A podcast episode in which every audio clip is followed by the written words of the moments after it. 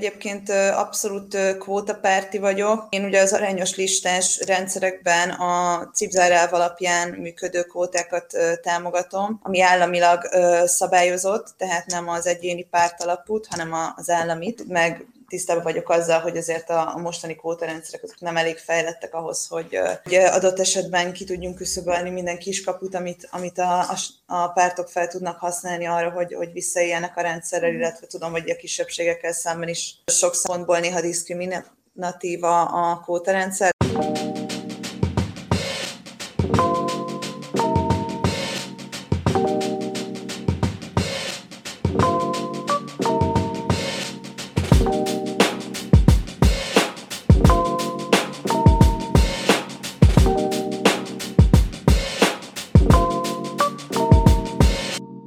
Sziasztok, kedves Nem az Érde Podcast hallgatók! Én Eszter vagyok. Én pedig Eszti vagyok, és ma ismét hármasban beszélgetünk. Egy számomra nagyon kedves Instagramon már lehet, hogy ismert Csajszit hívtunk meg egy beszélgetésre. Egy szuper feminista van velünk itt a vonalban, aki a könnyebbség kedvéért szintén Eszter, és ismertek Instagramon, hogy Tóth Eszti. Szia, Eszti! Sziasztok, Esztik! És egy szuper témával készültünk ma, vagy hát nem tudom, számomra ez ilyen nagyon izgalmas, mindig meg nagyon heves vitákba tudok menni ez, e, erről a témáról, ami nem más, mint a nemi kvótáknak a kérdése a politikában. Viszont uh, mielőtt ebbe belemegyünk, én egy kicsit szeretnék arról beszélni, hogy a te Instagram profilod az így hogy jött létre. Meg hogyan alakult ki ez a politikai látásmódod, meg ezek a, ezek a véleményeid, amiket megosztasz a neten, mert, mert tök izgalmas szerintem. Én nem tudok még egy olyan uh, accountot mondani, aki ennyire, nem tudom, iránymutató a gondolkodásában, meg akitől ennyire sokat tanulok, meg ennyi mindent megoszt, úgyhogy nagyon kíváncsi lennék, hogy mi ennek a sztoria. Nagyon szépen köszönöm egyébként. Én ugye elég régóta foglalkozom már női témákkal valamilyen szinten, de ez nem jelent feltétlenül aktivizmust.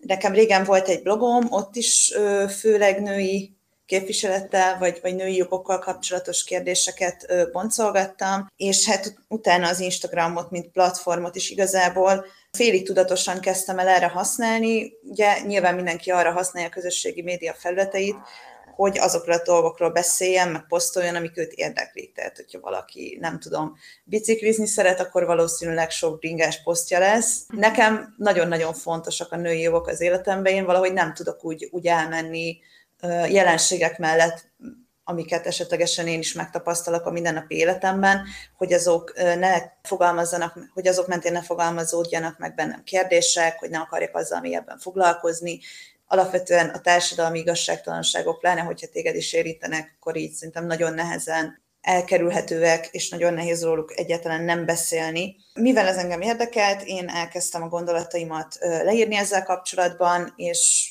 szerencsére azt vettem észre, hogy rengeteg emberre szüksége van, hogy beszéljünk róla, rengeteg ember szeretne róla beszélni, viszont adott esetben nem érezte soha azt, hogy van egy olyan támogató közeg, ahol ezt megteheti. Részben egyébként ezért is hoztam utána később létre az elakezekkel, aminek szintén az elsődleges célja az, hogy az utcai zaklatás áldozatainak, ami gyakorlatilag szinte mindenkit érint, aki női testben él, egy olyan platformot biztosítsak, ahol lehet ezekről beszélni, ahol el lehet mondani ilyen tapasztalatokat, ki lehet fejezni azt, hogy, hogy ez nem jó, és igenis ö, igényem van arra, hogy olyan világban éljek, ahol, ahol ezek a dolgok nem történnek meg a nőkkel, és úgy gondolom, hogy már azzal, hogy, hogy feldobunk egy témát, vagy hogy létrehozunk egy olyan platformot, ami többé-kevésbé mentes az áldozathibáztatástól, többé-kevésbé mentes ezektől a kicsit bigott, kicsit maradébb társadalmi struktúráktól, és, és nincsenek tabu témák, mert azzal segítünk nagyon sok embernek, mert azzal elérjük azt, hogy esetlegesen olyan emberek is elkezdjenek gondolkodni témákról, akik alapvetően a mindennapi életükben mondjuk nem figyeltek oda ezekre a jelenségekre. És hát igazából így ebből nőtte ki magát ez a történet. Egyébként azóta már szerencsére én megismertem több olyan nőt is, vagy LGBTQ plusz szemét, akik foglalkoznak ezekkel a kérdésekkel, akár a social médiában, akár a mindennapi életbe. Úgyhogy most már egyre inkább érződik szerintem az idő múlásával, hogy ennek van egy, egy közösségi vonzat és egy közösségi oldala, és tök jó, hogy ezt a social médiában tudjuk érvényesíteni. Hmm, igen, én biztos vagyok nagyon-nagyon sokat jelent sok embernek, hogy ezekről a témákról beszélsz. És te egyébként politológia háttérből is jössz, ugye? Igen, igen, igen, én azt tanultam, per tanulom most is, bár egyébként nem ezzel foglalkozom a mindennapi 40 órás munkámba, de ez természetesen nem jelenti azt, hogy számomra ez nem fontos, vagy ez nem egy olyan terület, amit abszolút szeretetből választottam, nem, nem megélhetési okokból elsősorban, hanem azért, mert ténylegesen meg akartam érteni folyamatokat és átlátni folyamatokat. Állampolgári felelősségemnek is érzem azt egyébként, hogy ezekről beszéljünk és ezekkel foglalkozzunk. Csak az jutott eszembe, hogy a, a posztjegyanak a szövegezésén, meg a kérdéseken, amiket felvetsz, az teljesen átjön, hogy politológia háttérrel, meg ilyen szemlélettel nézed, de közön meg annyira közérthető, hogy ahhoz is el tud jutni szerintem, akinek nincs meg ez a egyetemi végzettség, vagy ilyesmi. Úgyhogy szerintem nagyon szuper, amit csinálsz, és ezúton is köszönöm szépen. Nagyon szépen köszönöm. Én köszönöm, hogy meghívtatok. Hát nagyon, nagyon izgultunk, meg nagyon örülünk, hogy elvállaltad, hogy elfogadtad a meghívást. Jöjjenek a kóták! Jöjjenek a kóták! Ja, Eszter, Csorba Eszter, mint aki nem, mert én menedzsmentet és politológiát hallgattam, és nekem is a, a politika tantárgyaim az egyetemen az így, ez ilyen szerelem volt, hogy érdekel, de nem akarok vele foglalkozni. Úgyhogy Eszter, mint, mint olyan, aki ezt nem hallgatta sosem, neked mi a hozzáállásod most így ki, kiindulási pontként? Hát először is kicsit meg voltam szeppenve így a beszélgetés, vagy amikor felhoztad ezt a témát, meg hogy ezt tovább beszélgessünk. Én, mint így laikus. Hát ez az igazság, hogy én nem mondanám magamat amúgy apolitikusnak, de nincs így a politika felé semmilyen komolyabb érdeklődésem. Azon kívül, hogy állampolgári kötelességnek érzem azt, hogy igenis én elmegyek szavazni. Ez így körülbelül ez itt be is, be is fejeződött. Szóval nekem ez egy azért érdekes téma, mert ugye én tök sokat tanultam nem csak így a nemi kvótákról, hanem akár a magyarországi kvótarendszerről is, vagy így az európairól így általánosságban. Úgyhogy köszönöm a témafelvetést. Hát nekem így összességében azt mondanám, hogy igen, támogatom, de azért nyilván vannak felvetéseim, vagy hát így ilyen elméleti, meg kivitelezési problematikáim, bár ez szerintem a politikai rendszerekben is, is rejlik, jó, hát akkor te igazából nem, nem, nem is vagy annyira clueless, mint lehet, hogy valaki más, aki hallgatja egy a kvóták során. Én, hogyha erről vitáztam, akkor az első, ami feljött, vagy az első, amit így sokan nem értettek, hogy mit is értünk ez alatt, amit szerintem fontos tisztázni, hogy egy nemi kvóta, vagy egy bármilyen kvóta, az nem lehet egy homogén fogalomként, egy, egy, egy darab valamiként gondolni rá, mert nagyon sokféle és nagyon sok formában létezhet egy kvóta, ugye általánosságban azt értjük alatta, hogy, hogy valamilyen meghatározott szám, ami megszabja, hogy valamilyen csoportból mennyi, meg hogyan legyen a döntéshozásban, vagy, vagy akár az üzleti életben. De egy kvóta az lehet nagyon sokféle, az lehet törvényileg szabályozott, tehát kötelező, az lehet egy pártnak az önkéntes kvótája, lehet értetünk alatt a megszabott helyeket a parlamentben, amit egy bizonyos csoportnak a tagja tölthet csak be, vagy jelenthet pártlistán, vagy jelöltek számában valamilyen megkötést. Úgyhogy nagyon sokféle kvóta létezik. Ez nagyon fontos, mert mondjuk én, mint ugye politikában nem nagyon jártas személy. Nekem fontos volt tisztázni. Szóval igen, léteznek kvóták, nagyon sokfélé, arra hivatottak, vagy, vagy azért vezetik be ezeket, ahol bevezetik, hogy segítsék a valamilyen csoportnak, az esetünkben a nőknek az alul reprezentáltságát a mondjuk a politikai döntéshozásban. Biztos vagyok benne, hogy ezek nagyon, nagyon megosztóak, és sokakban felmerült a kérdés, hogy egyrészt egyáltalán van erre szükség, másrészt meg, hogy, hogy ez, ez a jó eszköz erre az, ennek az alulreprezentáltságnak, vagy az egyenlőtlenségnek a kijavítására. Úgyhogy mit gondoltok szerintetek? Egyáltalán van szükség a, mondjuk a politikában az egyenlőtlenségeket kijavítani? Persze. Jó, hát most most nagyon laikus kérdés, de hogy mondhat, mondhatná valaki, hogy fiú, oké, okay, hogy fehér férfi a teljes parlament, de hogy ennek biztos oka van, és biztos ők voltak a legmegfelelőbb jelöltek. És Igen, az ős magyar, az ős magyar felfogás az oka. hogy a nőknek a konyhában a helye, és majd a férfiak megcsinálják. Mondhatná valaki, hogy ezek demokratikusan választott emberek, és na, miért raknánk ki bárkit is? Hát itt ugye ezt a folyamatot tudunk demokratikusnak nevezni. Tehát valóban igen, mondjuk azt, hogy, hogy papír alapú feltételek szerint mondjuk ez egy demokratikus választási rendszer, de hogy egy demokratikus választási rendszernek azért kitétele az egyenlő esélyek biztosítása. Tehát egyelő eséllyel tudjanak indulni a jelöltek a rendszerben, ne, ne érje őket diszkrimináció a kiválasztási folyamatban, ne érjék őket intézményes hátrányok, a társadalmi felfogásból ne következzenek olyan dolgok, amik esetleg ö, negatívan hatnak egyes csoportoknak a lehetőségére ahhoz, hogy a döntéshozatalba szerepet tudjanak vállalni. Tehát, hogy, hogy egyáltalán ugye kérdés az, hogy egy olyan rendszer, ami egyébként patriarchális alapokon nyugszik, és itt most egyébként nem csak a politikai szerepvállalásról beszélünk, meg a politikai rendszerről beszélünk, hanem alapvetően a legtöbb helyen az intézményes keretek, legyen szó akár a versenyszektorban mondjuk egy munkahelyről, legyen szó államigazgatásról, alapvetően férfiakra lettek kialakítva, hiszen nagyon sokáig ebben nők nem is vettek részt, nem is vehettek, és nem jelentek meg a női érdekek, az intézményes keretek felállításakor, tehát olyan intézményes keretek között kell gondolkodnunk, ami alapvetően férfiakra van ter- tervezve.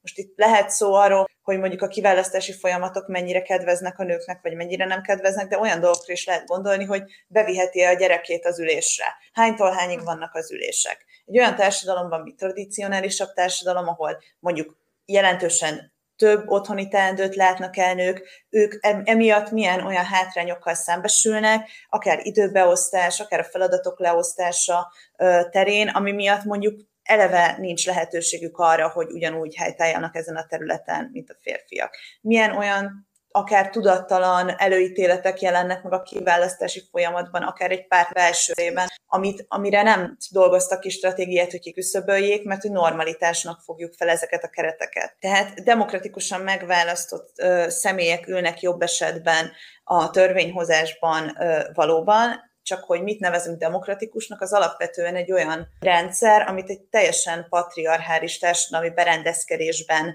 ö, tudunk csak definiálni jelenleg. És ahhoz, hogy tudjuk azt definiálni, hogy mi lenne egy valóban olyan demokratikus rendszer, amiben egyelő, az egyenlő esélyek jelenléte az így megvalósul, ahhoz újra kéne definiálnunk azt, hogy hogyan működnek ezek az intézmények. De hát azért Magyarországon, mert gondolom most Magyarországról beszélsz, vagy feltételeztem, azért, azért nem, túl, nem túl rejtett így a diszkrimináció a nők felé ilyen téren, hiszen volt esélyegyenlőségi törvénybevezetés, ugye, ami kimondta a nők és férfiak Igen. egyenlőség, és ugye ez meghiúsult, tehát az országgyűlésig nem tudták eljutatni ezt, ezt a kezdeményezést. Tehát... természetesen, tehát Magyarországon ennél sokkal nagyobb problémák vannak. Én csak arra reflektáltam, ugye, hogy a demokratikusan mm. megválasztott, mint fogalom, már alapjában véve esélyegyelőségi szempontból itt most problémás, de természetesen Magyarországon ennél azért összetettem, meg, meg sokkal mm-hmm. nagyobb problémák vannak sajnos tényleg a, a, a női politikusok megítélésében, a hozzájuk való, a velük szemben tanúsított hozzáállással, és tehát a velük szemben tanúsított hozzáállással, és egyébként meg, meg minden más oldalról is.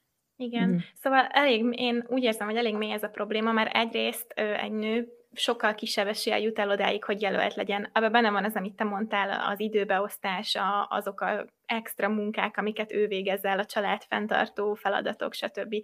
Ö, illetve van egy ö, olyan része is ennek, most sajnos nem a jegyzeteimből idézek, hanem valamiről, amit így egyszer hallottam, és, és lehet, hogy nem lesz pontos, de hogy csináltak valami kutatást, hogy már az óvodától, vagy már az általános iskolától Igen. kezdve elkezdenek hátrányba kerülni a nők, mert mondjuk kevésbé sportolnak, és nem szereznek meg olyan soft skilleket, puha képességeket, mint a fiúk és a többi, tehát, hogy már az általános iskolától kezdve egyre inkább elmélyül a, az ilyen készségekben való különbség, és ezt nyilván nem úgy értem, hogy rátermettel vagy elég okos hanem hogy mit tudom, nem lesz meg az a networking, nem lesz meg az a kapcsolatrendszer, az a tapasztalat, tehát, hogy már nehezebb egy nőnek eljutnia a jelöltségig, majd arról ne, nem is beszélve, hogy már megvan a jelöltsége egy, egy nőnek, akkor teljesen más máshogy ítélik meg az emberek. Igen, ez így van, tehát egyébként, mert tehát azt is, arra is vannak kutatások, hogy például a, a nőknek és a férfiaknak a kockázatvállalási hajlandósága hol kezd el eltérni, és milyen módon tér el, ha eltér, és kutatások mutatják, hogy már egyébként valahol az óvodáskor és az iskolás kor környékén kezd egy eltérés mutatkozni abba, hogy, hogy a gyerekek mennyire kockázatvállalóak nemtől függe, függően. Tisztán látható az, hogy mondjuk óvodás korban az erre való hajlandóság még nem tér el jelentősen, és ahogy az iskolás kor elérik, és, és nőnek, ugye exponenciálisan növekszik ez, a, ez az eltérés a férfiak és a nők kockázatvállalási hajlandósága között például. Tehát, hogy a társadalmi narratíváknak, a, a nevelésnek, a gender alapú nevelésnek, annak abszolút van kihatása arra, hogy, hogy akár mennyire mer valaki bevállalni egy ilyen szakmát, mennyire tűri például az ezzel járó ö, folyamatos stressz, vagy egyáltalán mondjuk mennyi stresszér, mennyivel több stresszér egy nőt ebben a szakmában, mint egy férfit, mert ugye az, az online térben az online zaklatással, meg az zaklatásnak mindenféle formájával ugye a nők azért jobban küzdenek ebben a szakmában, és, és rengeteg más faktort is befolyásol, hogy egyáltalán úgy neveljük el a nőket a társadalmunkba, hogy, hogy merjenek politikai karrierre gondolni egyáltalán, és politikai karrier felé elindulni, és úgy neveljük a férfiakat, hogy ne értékeljék túl magukat, hanem racionálisan értékeljék a saját képességeiket, és, és a nőket pedig egy partnerekként kezeljék ezen a téren is. Tehát, hogy, uh-huh. hogy itt, itt abszolút a szocializáció van szerepe, és pontosan ez az egyik oka annak, amiért én úgy gondolom, annak, hogy én úgy gondolom, hogy, hogy egy nagyon tradicionális társadalomban például nem feltétlenül valósul meg a, valósulhat meg az egyenlő képviselet. Még akkor is, hogyha van női kvóta, még akkor is, hogyha adott esetben van erre politikai akarat. Tehát hogy ez egy politikai és társadalmi folyamatnak kell lennie emögött. Nehéz, nehéz megszólalni utána. Szerintem azt elég jól így megállapítottuk, meg felvázoltuk, hogy milyen strukturális hátrányokkal néznek szemben ők, hogyha a politikai pályáról, a politikai döntéshozásban való részvételről van szó. Viszont, hogy egy kicsit az ördög ügyvédje legyek, és amúgy én sem értek egyet ezzel a felvetéssel, de mondhatnánk azt, hogy eszencialista lenne azt mondani, hogy női test, női biológia szükséges a női érdekek képviseletére. Egy férfi is lehet feminista, egy férfi politikus is szavazhat női érdekek mentén. Tehát valóban fontos-e a leíró képviselete a nőknek a politikában? Nem fontosabb, hogy a női érdekeket képviselő, akár pártok, akár politikusok férfi politikusok legyenek jelen a döntéshozásban, hiszen egy nő is szavazhat a saját érdekei ellen, nem is kell nagyon példákat felsorolnom, hogy mindenki tudjon valakire gondolni, és férfiak is szavazhatnak feminista gondolatok vagy női érdekek mentén. Szóval nekem nincs meg ez a, ez a bizalmam a férfiak iránt a politikában, vagy így alapból a politikában nincs bizalmam. Ilyen, De ilyen női, női úgy, igen. Úgy érzed, Mondjad. hogy Novák Katalin jól ö, ö, képviseli az érdekeidet? Nem, abszolút nem amúgy, de inkább, én inkább hinnék egy nőnek, mint egy férfinak női ö, kérdésekben. Ja, hát ö, egyébként erről szerintem nagyon fontos beszélni, és ezért, én például ezért örültem, hogy mondtátok, hogy csináljuk meg ezt az epizódot, mert ö, képzeljétek el, hogy pont szerintem akkor tájt, amikor Eszter írt el nekem, vagy előtte, vagy egy kicsivel utána láttam egy, egy ilyen Insta szavazást, aminek tulajdonképpen az volt a tétje, hogy, hogy az előválasztásnál, vagy mondjuk szívesebben szavazol egy bizonyos, tudjuk ki, jelöltre, azért, mert hogy ő nő. Tehát, hogy számít neked az, hogy ő nő. És itt most egyébként senkinek sem a szavazati preferenciáit akarom meghatározni, meg a sajátjaimat sem szeretném felfedni most így az mhm. előválasztás kapcsán, de lényeg a lényeg, hogy ennek a ennek az instens szavazásnak az lett az eredménye, hogy majdnem 80-90 százalékban egy olyan profilon, amit, amit többségében nők követnek, azt a válaszadók, hogy nekik nem számít a képviselőnek a neme, mert hogy nem ez dönt.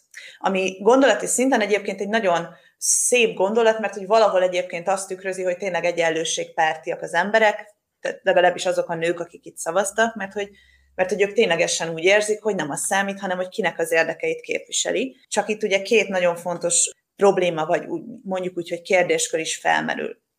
Az egyik az, hogy arra azért vannak kutatások, és ezt egyébként női politikusok is elmondják interjúkban és beszélnek arról, nem feltétlenül Magyarországon kell ilyeneket keresni, de de európai szinten nagyon sokszor megjelenik ez, hogy, hogy ők is azt érzik, és egyébként pedig a társadalomban a nők többsége is valószínűleg valamilyen ponton könnyebben tud azonosulni egy női politikussal, könnyebben tud kapcsolódni hozzá, és esetlegesen könnyebben beszél mondjuk a problémáiról az ő, ő választott képviselőjének, hogyha ő nő.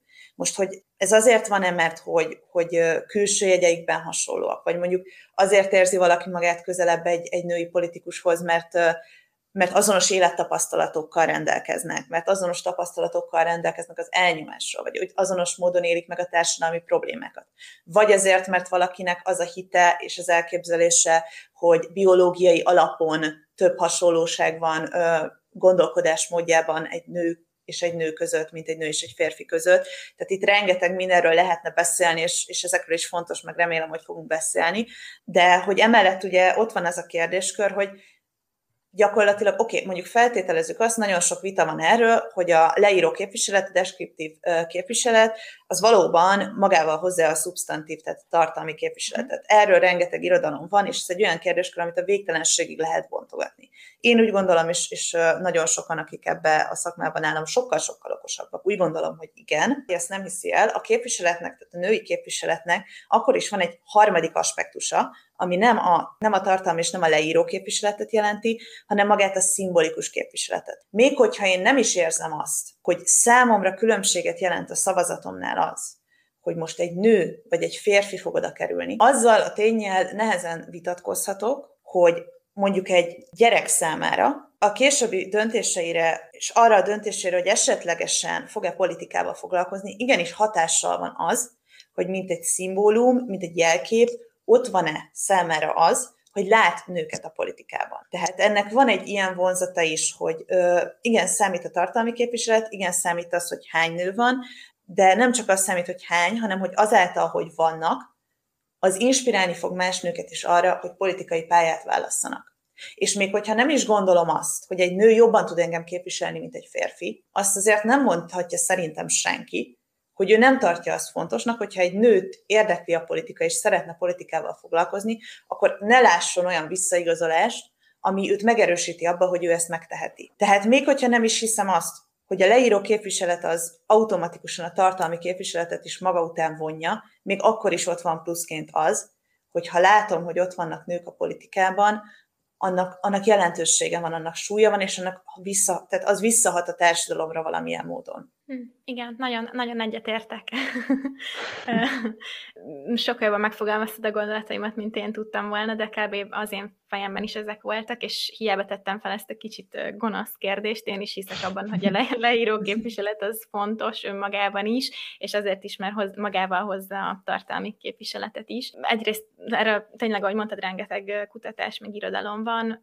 Az egyik, amit én itt kijegyzeteltem magamnak, az az, hogy ha már csak ott vannak a nők a parlamentben, ha nagyobb az aránya a, a nőknek, vagy közeledik az egyenlőhöz, akkor nagyobb a valószínűsége, hogy megvitatódnak olyan kérdések, amik érinti őket. Tehát az most más kérdés, hogy ki, ki hogyan szavaz, de egyáltalán felkerülnek az, az asztalra azok a témák, amik egyébként láthatatlanok maradnának.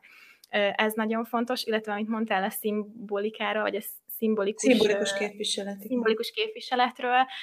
Visszautalnék egy epizódunkra, beszéltünk a politikai apátiáról, és abban mondtuk, hogy ha valaki nem ismer magára a döntéshozókban, és nem látja magát a politikában, akkor attól teljesen elfordul. És azért az nem, szerintem nem egy jó dolog, hogyha a populáció körülbelül 50%-a nem látja magát, és ezért elfordul a politikától, úgyhogy ezért is nagyon fontos. Igen, ugye ennek van egy bizalmi aspektusa is, meg, meg ugye hát, hát rengeteg irodalom szól arról, meg tényleg azért szerintem ezt a gyakorlatban is látjuk, hogy nem az, ez nem azt jelenti, hogy nincsenek egyébként feminista férfi politikusok, hogy férfiak nem cselekedtetnek a nőkért, hanem azért azt látjuk, hogy mivel a nőknek vannak a nőkkel együtt megélt, vagy hasonló jellegű tapasztalatai, ezek, ezeken a tapasztalatokon keresztül ők jobban észreveszik a női szempontot, a női problémát, azt, hogy valami hogyan hat vissza a nőkre, mint egy olyan ember, aki ezt nem éli meg. Tehát ez nem azt jelenti, hogy egy férfi nem lehet feminista, de szimplán mivel ő nem éli meg ezeket a tapasztalatokat, hanem mondjuk lehet, hogy a feleségétől hallja, vagy, vagy a gyerekétől hallja, vagy a lányától, vagy az anyjától hallja, de ő nem éli meg, ezért nem biztos,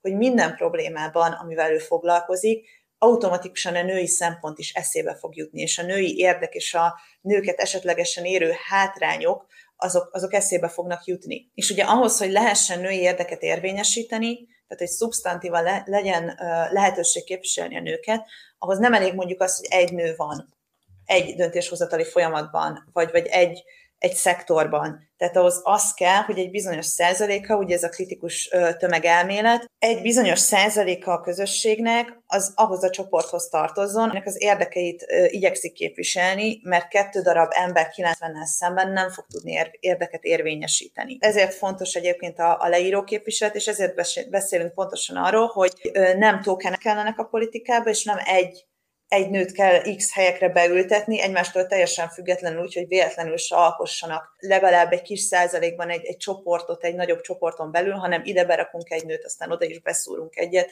és ugyanabban a férfiak által dominált közegben kell neki működnie, és teljesen gondolkodásmódjában, meg, meg politikai hozzáállásában is ö, arra a csoportra kezd hasonlítani, hanem hogy legyen egy szektorban annyi nő, ami feminizálni tudja így, ö, ilyen Lewandowski féle kifejezéssel azt a politikai szektort, azt a területet, és egy, és egy csoporthatásként tudjon az adott szektornak a többi részére hatni, és a döntéshozatali folyamatokban, és a döntéseknek a meghozatalában, abban, hogy hogyan szemlélnek egy problémát, mindenbe bele tudja vinni a diverzitást, és most itt jelen esetben ugyan a, ugye a női szempontot. Igen, szerintem, ha, ha valaki még nem győződött meg, hogy igenis kell több nő a politikába, akkor az nem figyelt oda a.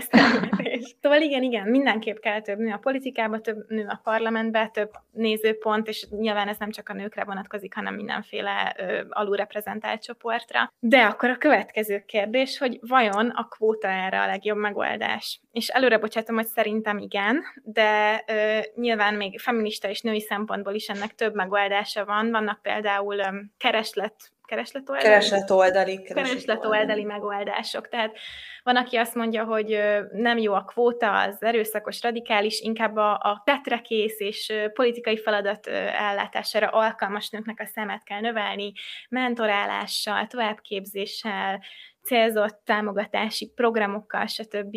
Viszont ezek nagyon jók, de, de hiába, ahol bevezetik, így azt vesszük észre, hogy nem hoz eredményt a, a, az alulreprezentációnak a, a javításában, mert úgy tűnik, hogy nem az a hiba, hogy nincsenek elég rátermett nők.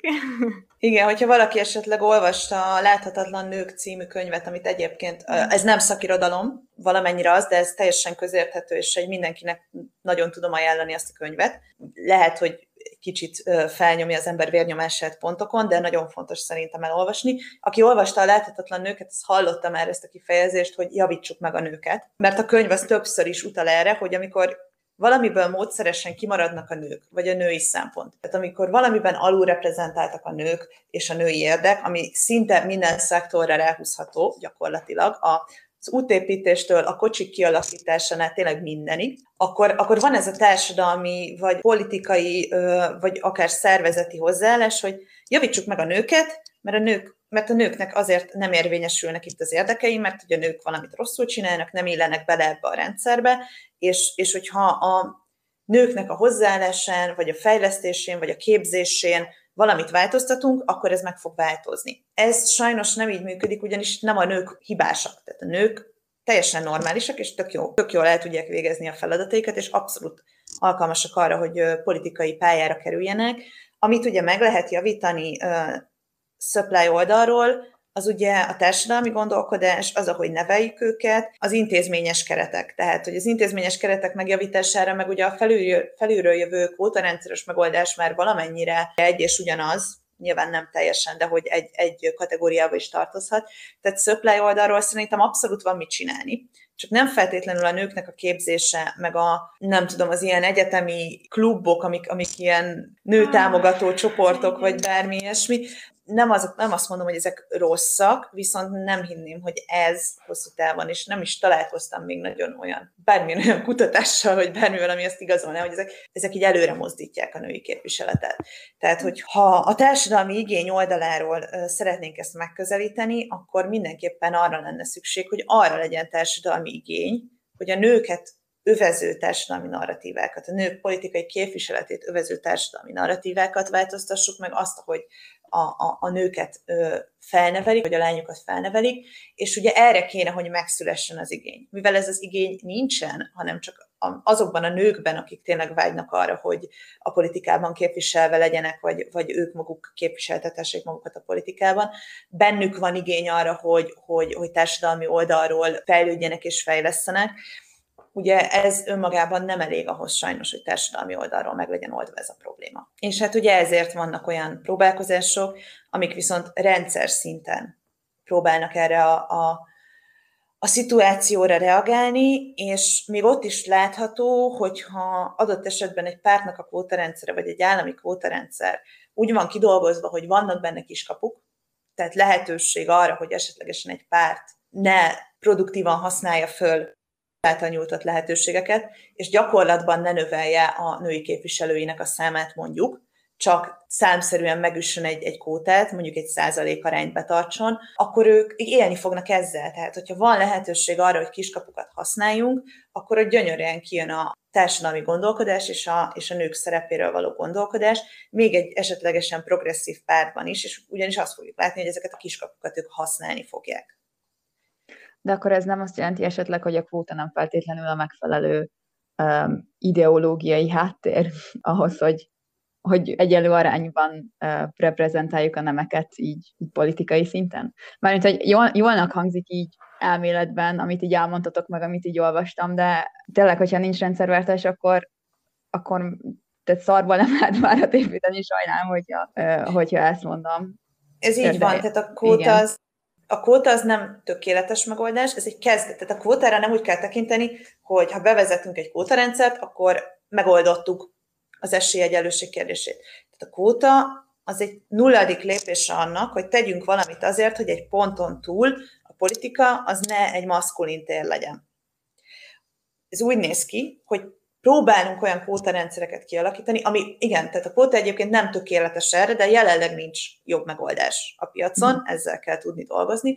A kvóta egy olyan eszköz, tehát ez nem egy ideológia, a kvóta ez egy eszköz arra, hogy numerikusan valamilyen szinten tudjuk addig növelni a nőknek az arányát a politikai képviseletben, amíg kialakul egy olyan ideális esetben ugye egy 50-50 felállás, vagy egy 40-60, ugye 40-60-at mondják tehát amíg 40-60-on belül van a nemek aránya, azt az, az már így egyenlőnek lehet tekinteni, de mhm. a valóságban mondjuk egy olyan, olyan kisebbség, egy olyan női kisebbség, ami tud együtt dolgozni, ami tud produktívan működni, és ténylegesen a női szempontot be tudja emelni a döntéshozatalba. Tehát itt jön be az, hogy ha valaki azt a nézetet vallja, hogy számszerű képviselet nélkül nincsen megfelelő minőségű szubstantív képviselet, mert pedig én, én ezt vallom, akkor a kvótarendszer az egy belépője, tehát az a kapuja annak, hogy legyen annyi nő a politikába, akik esetlegesen meg tudnak valósítani hatékony szubstantív képviseletet, és hogy olyan térben, ahol a női érdek már valamilyen szinten tud érvényesülni, és a női érdek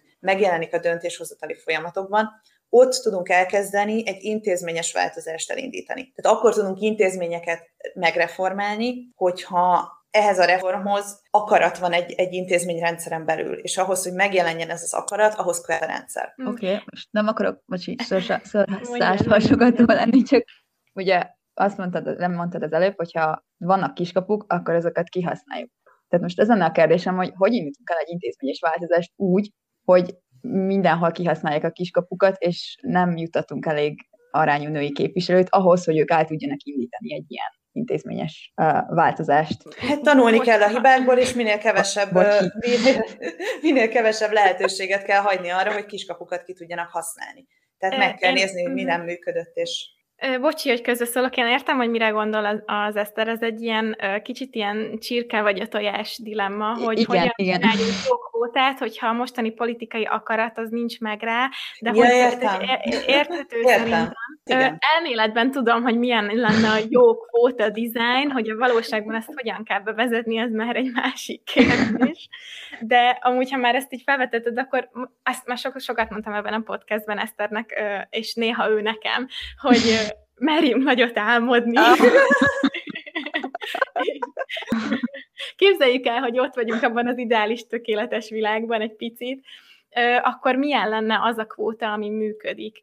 És hogy egy kicsit én is mondjak erről a kvóta dizájnról valamit. Ugye az elején már említettem az epizódnak, hogy nagyon sokfélék.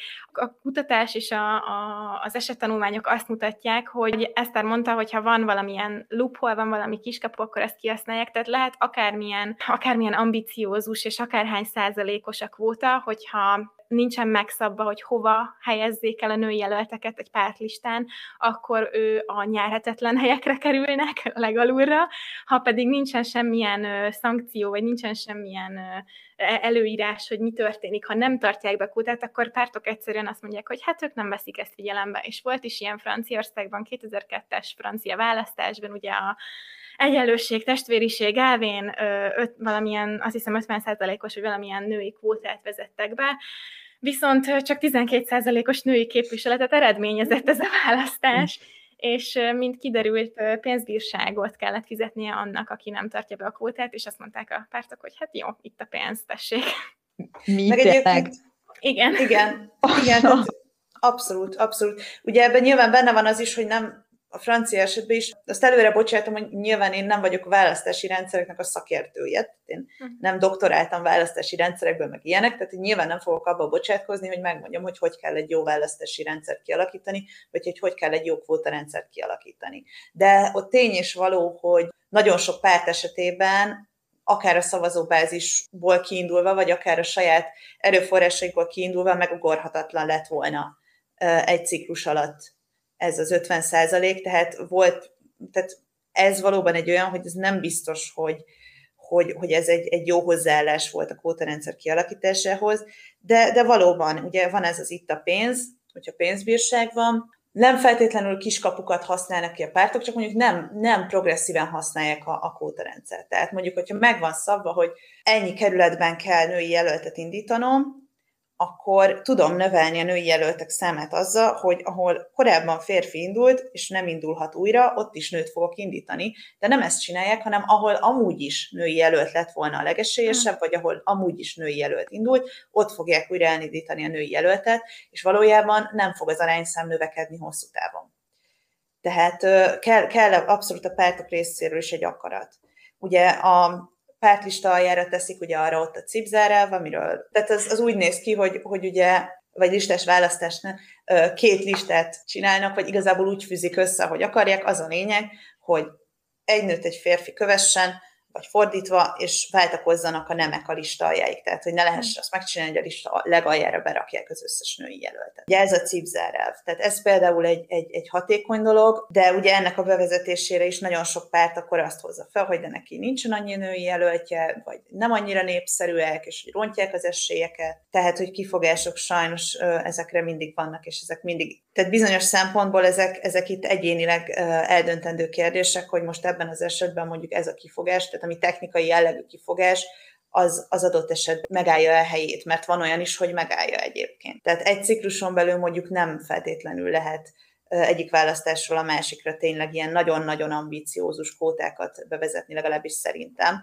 Aztán lehet, hogy van olyan, aki jobban ért hozzá, és azt mondja, hogy egyébként meg nyugodtan lehet, de, de valahogy ezt, ezt, ezt talán úgy, úgy lenne célszerűbb csinálni, hogy kevésbé ambiciózus, viszont következetes Mhm. kvótarendszert kéne kialakítani, csak ugye azzal meg az a probléma, hogy egyik ciklusban nyer X, aki ezt fontosnak tartja, majd a következőben nyer Y, és akkor megint bukik az egész történet. Basszus, nehéz ezeket a hatalmas rendszer szintű problémákat 50 percen belül megoldani. Amúgy Basszus, pedig azt hittem sikerülni fog.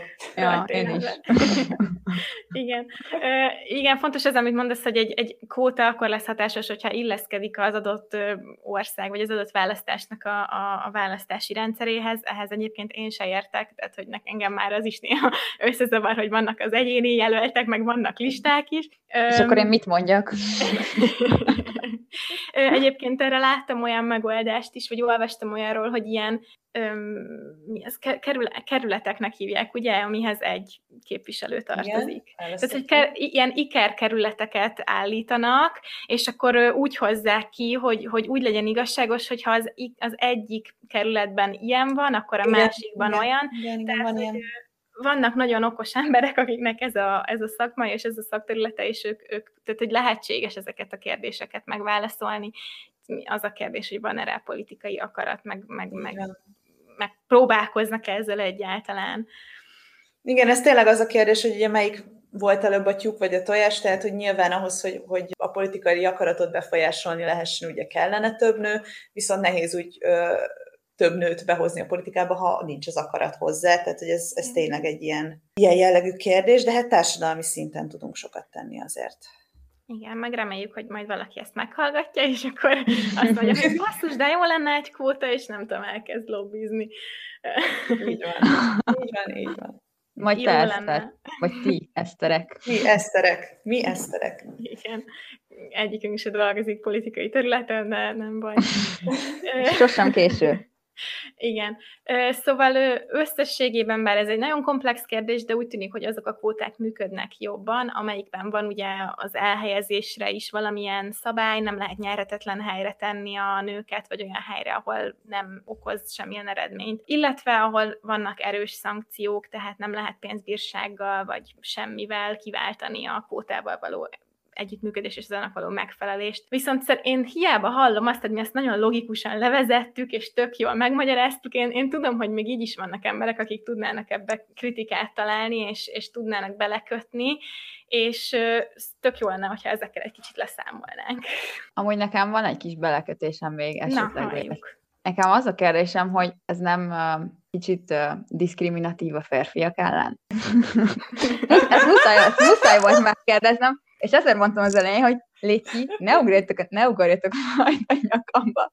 De, de nem hajtottam ki ezt, a, ezt az egészet. Nézd, én nagyon örülök, hogy ezt megkérdezted, mert biztos, hogy van, hogy az embereknek a 60%-a ugyanúgy megkérdezné. Úgyhogy... Mert ugye, igen, mert ugye egy csoportról van szó, biológiai vagy akár nem biológiai alapon választott csoportról, akiknek ilyen szempontból előnyt adunk, már hogy tudom, hogy alapban hátrányban vannak, hogy akkor ez nem számít-e diszkriminációnak ilyen téren a férfiak ellen. Meg kell jegyeznem, hogy én amúgy kvótapárti vagyok, szóval ne utáljatok, csak muszáj volt.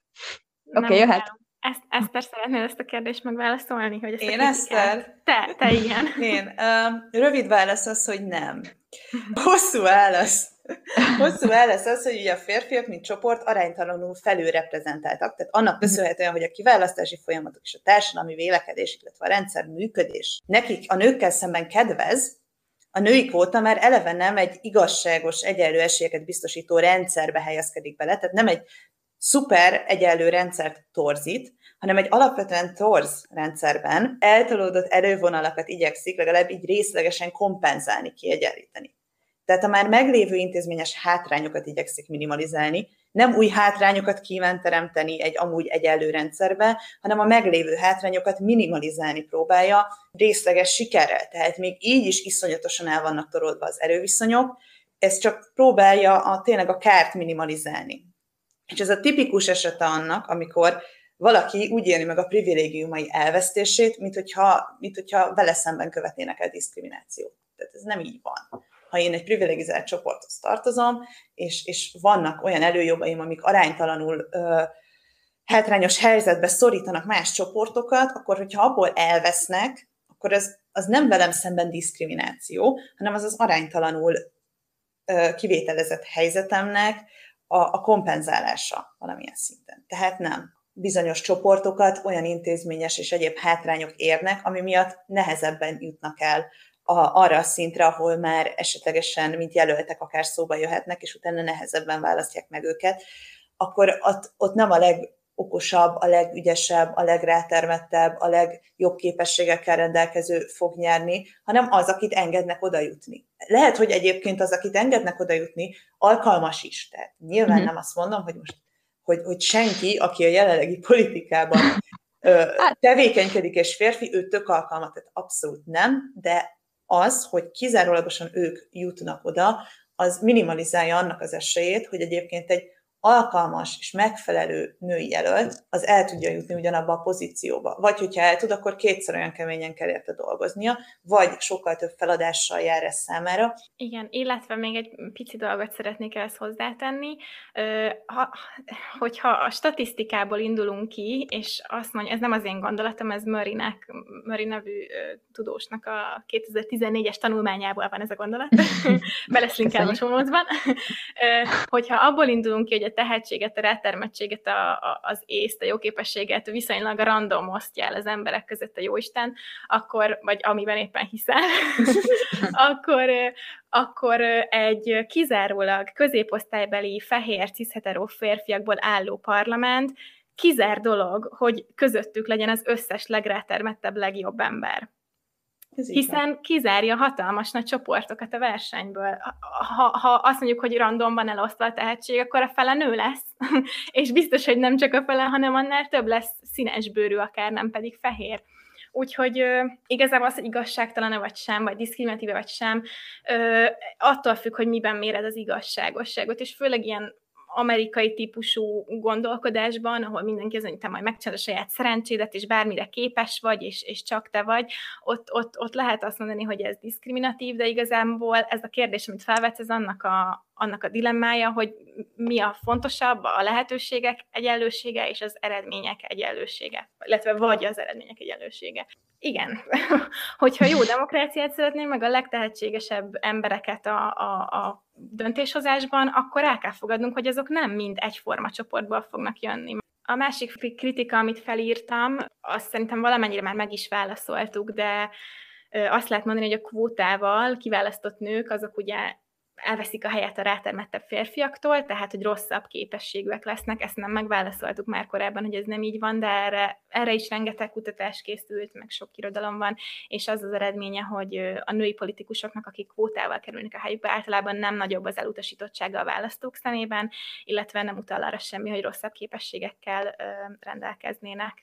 Illetve a másik, amit felírtam magamnak, az az, hogy azért nincs elég nő a politikában, mert nem elég képzettek a jelentkezők, és jobb jelölteket kéne állítani, ezt is már abszolút megválaszoltuk, uh-huh. azzal, hogy a kereslet oldali megoldások nem hoznak érdemi változást.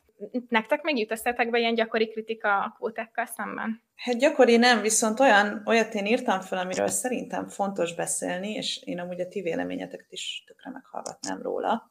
Na, Itt a, a, az interszekcionális kisebbségek kérdése az, ami, ami szerintem nagyon fontos, hogy a kvótarendszer kapcsán, vagy etnikai és nemzeti kisebbségeknek a, a, a képviseletében a nők, nők helyzete, vagy fordítva, tehát a női képviseletben az etnikai és nemzeti kisebbségeknek a megjelenése, az még szerintem egy nagyon fontos kérdés, mert nem, tehát női politikus még mondunk elvétve, de queer női politikust uh, szerintem nem nagyon tudtok magyar közéletből ti sem mondani, én sem, uh-huh. illetve, illetve színesbőrű női uh, magyar politikust például, tehát hogy, uh, hogy ez szerintem egy oltári nagy probléma, és, és nem csak szerintem, hanem azért Nyugat-Európában erről rengeteg vita van, és, és, és vére menő kérdés ez, és, és helyesen az, mert nagyon-nagyon fontos az, hogy, hogy az, azon belül, hogy egy adott kisebbséget képviseltetünk, vagy képviselünk, az azon belüli interszekcionális kisebbségek tagjai is képviselve vannak-e.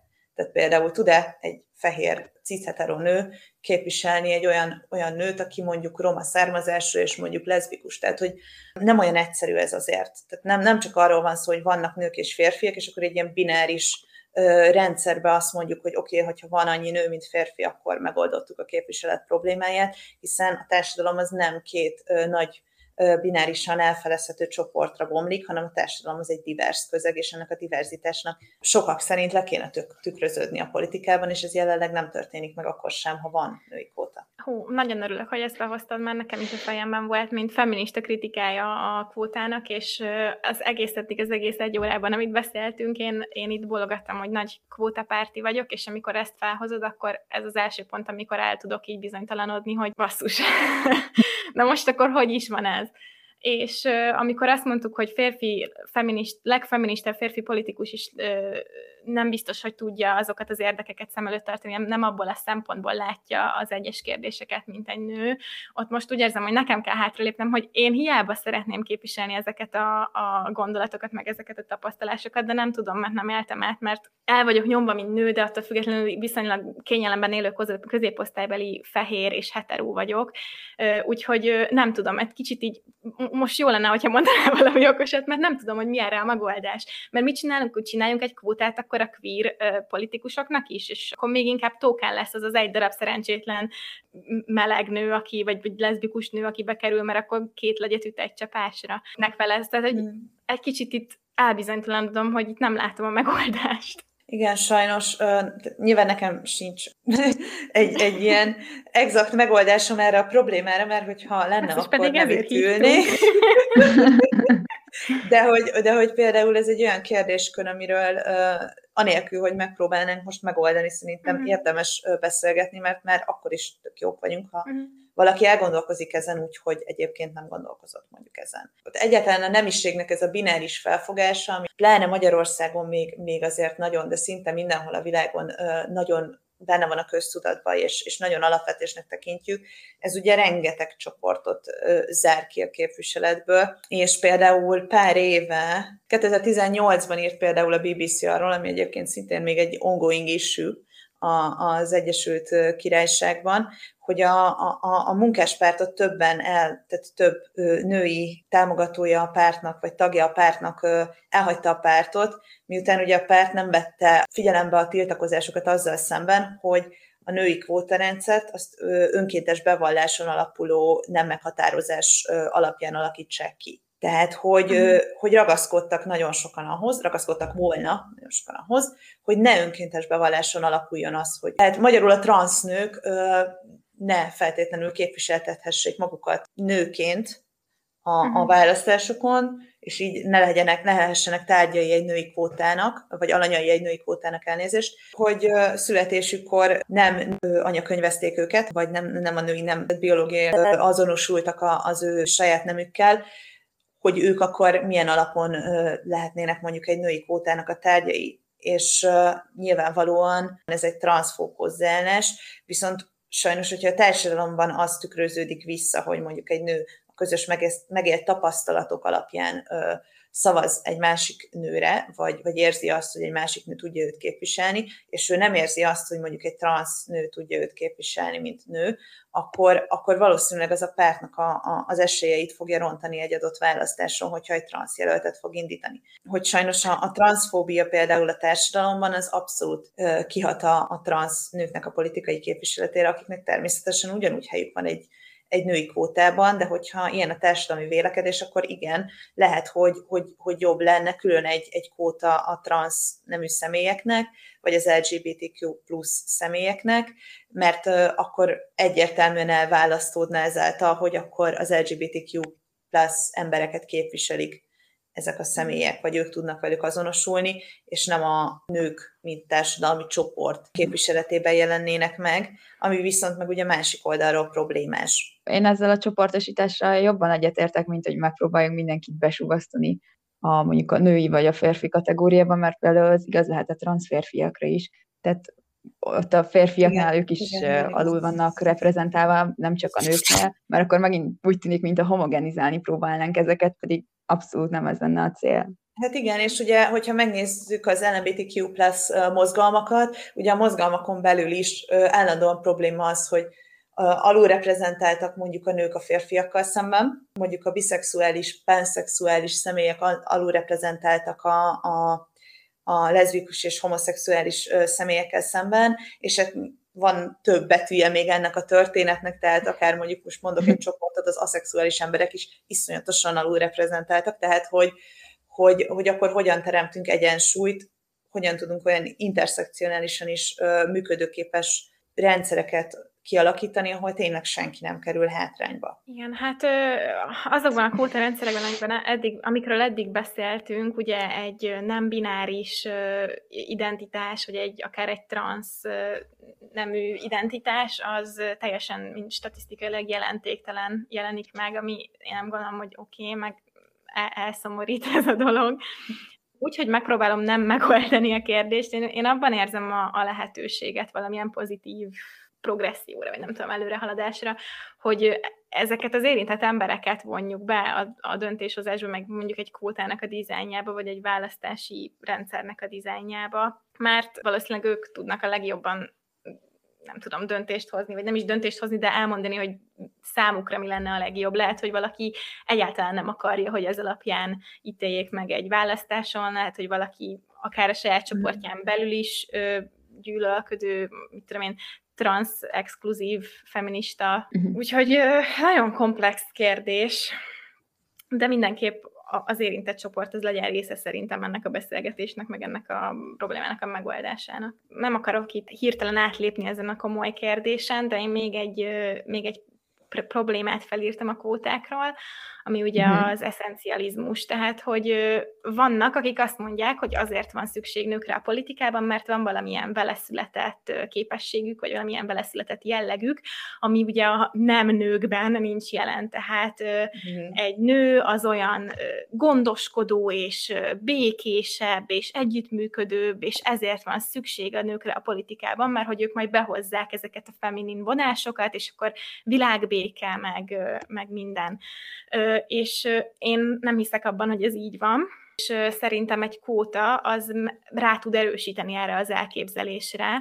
Komoly és komplex beszélgetés, amit mi most lefolytattunk, hogy miért is kell leíró képviselet, stb. Ez sokszor így nincsen meg, amikor a kótákról beszélünk, csak az, hogy sok több nő kell a politikába, és hogyha nem indokoljuk meg, hogy ez egy rendszer szintű és történelmi évszázados elnyomásnak és, és hatalmi különbségnek a helyrehozására való rövid távú eszköz, akkor sokan azt gondolják, hogy ez a megoldás a nemek közötti különbségre, és nem tudom, a nők a Vénuszról, a férfiak a Marsról, és, és ez, ez, ez így van, és, és ilyen gondolatokat erősíthet meg egy kvótarendszer. Mit gondoltok erről? Teljesen felfogás érzé, vagy fel, igen, kérdésem, mert nekem eszembe ez, hogy ez így ezt erősíteni, akkor én ilyen progresszívan gondolkozó személy vagyok.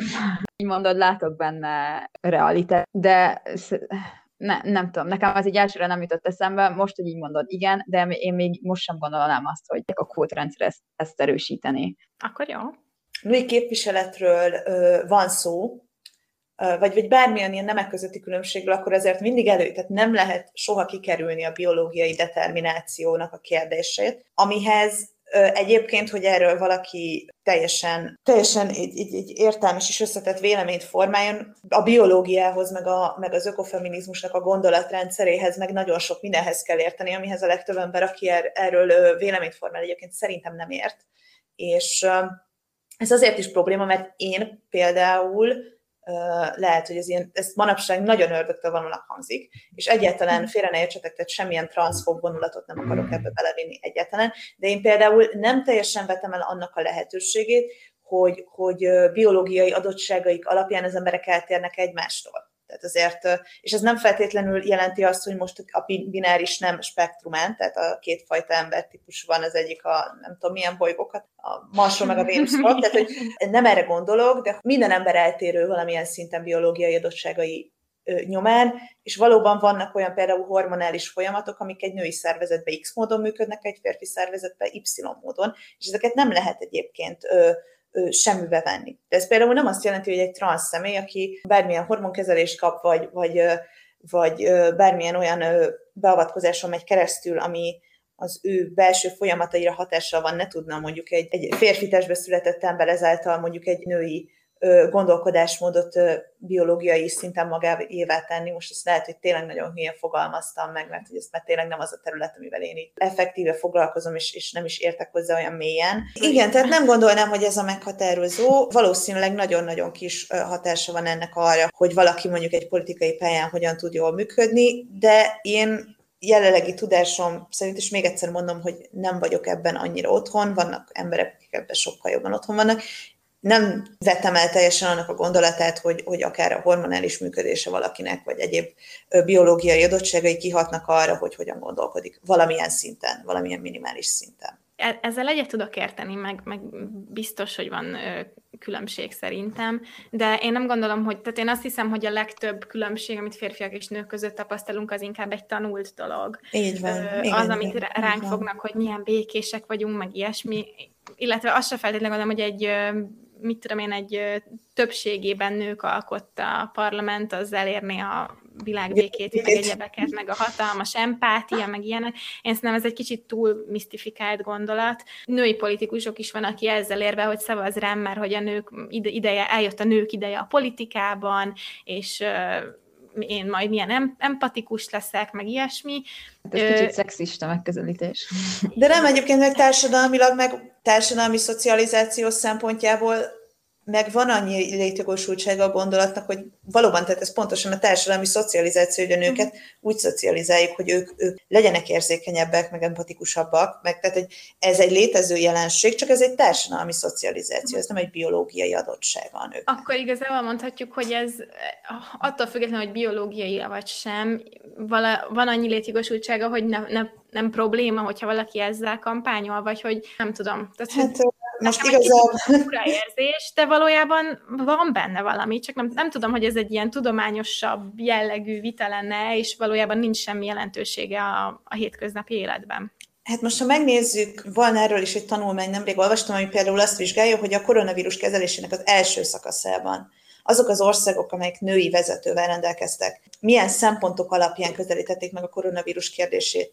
És a női vezetők esetében az első szakaszban, még egyszer mondom, azért kezelték jobban abban a szituációban a koronavírust, és azért tudták hatékonyabban megfékezni a vírus terjedését a saját országukban, mert a gazdasági szempontok elé helyezték a társadalmi szempontokat. És ez egy kifejezetten olyan jelenség, ami kimutathatóan elválasztja egymástól női vezetőkkel rendelkező országokat, meg a férfi vezetőkkel. Nyilván ez nagyon sok faktortól függ, meg nagyon sok tényezős történet, de, de én például annak az, a gondolatát, hogy egy női testben felnőtt, egy női testben élő, egy női élettapasztalatokkal rendelkező, egy nőként ö, szocializált, vagy, vagy ilyen környezetben, női ö, szerepben szocializálódott személy, az más prioritásokkal rendelkezik egy kérdésben, ez, ez egy valid dolog, tehát, hogy ez, ez így van. És természetesen kivétel erősíti a szabályt, de valóban van a különbség egy női politikusnak a döntéshozatali folyamataiban,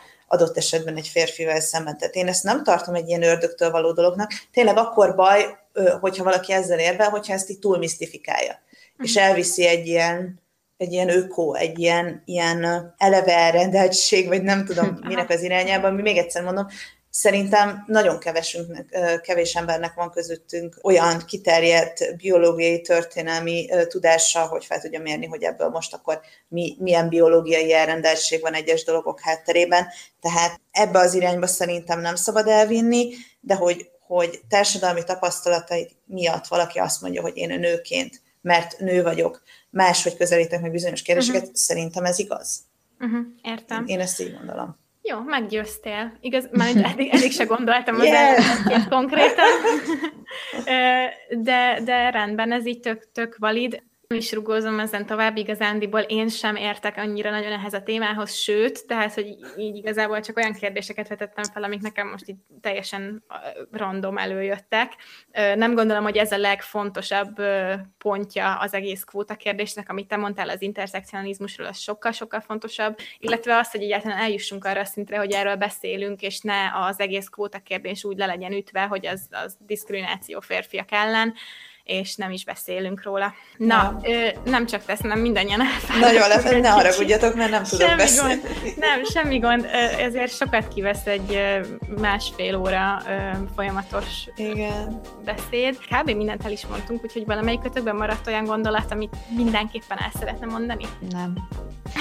Menjetek el szavazni, ettől függetlenül. Hú, nagyon, nagyon jó. Eszter, köszönjük. Mindenki menjen el szavazni. Nem tudom, hogy mire ez az epizód kijön, még lesz előválasztás. Ha igen, akkor ott is, ha nem, akkor... Utána megint lesz egy választás, ugye nagyon hamarosan, úgyhogy ez egy örökérvényű üzenet, menjetek szavazni. Így van. Illetve a kóta kérdésben bármilyen véleményeteket, kommenteteket várjuk sok szeretettel online, vagy a, ugye a honlapunkon, a nemazértpodcast.com-on, vagy Instagramon, nem azért podcast a nevünk, és köszönjük szépen, hogy velünk voltatok, és nagyon szépen köszönjük Protestinek is, hogy elfogadta a meghívásunkat. Nagyon sokat tanultunk tőled ismét. Köszönjük, hogy velünk tartottatok. Sziasztok! Köszönöm szépen a meghívást, sziasztok! Sziasztok!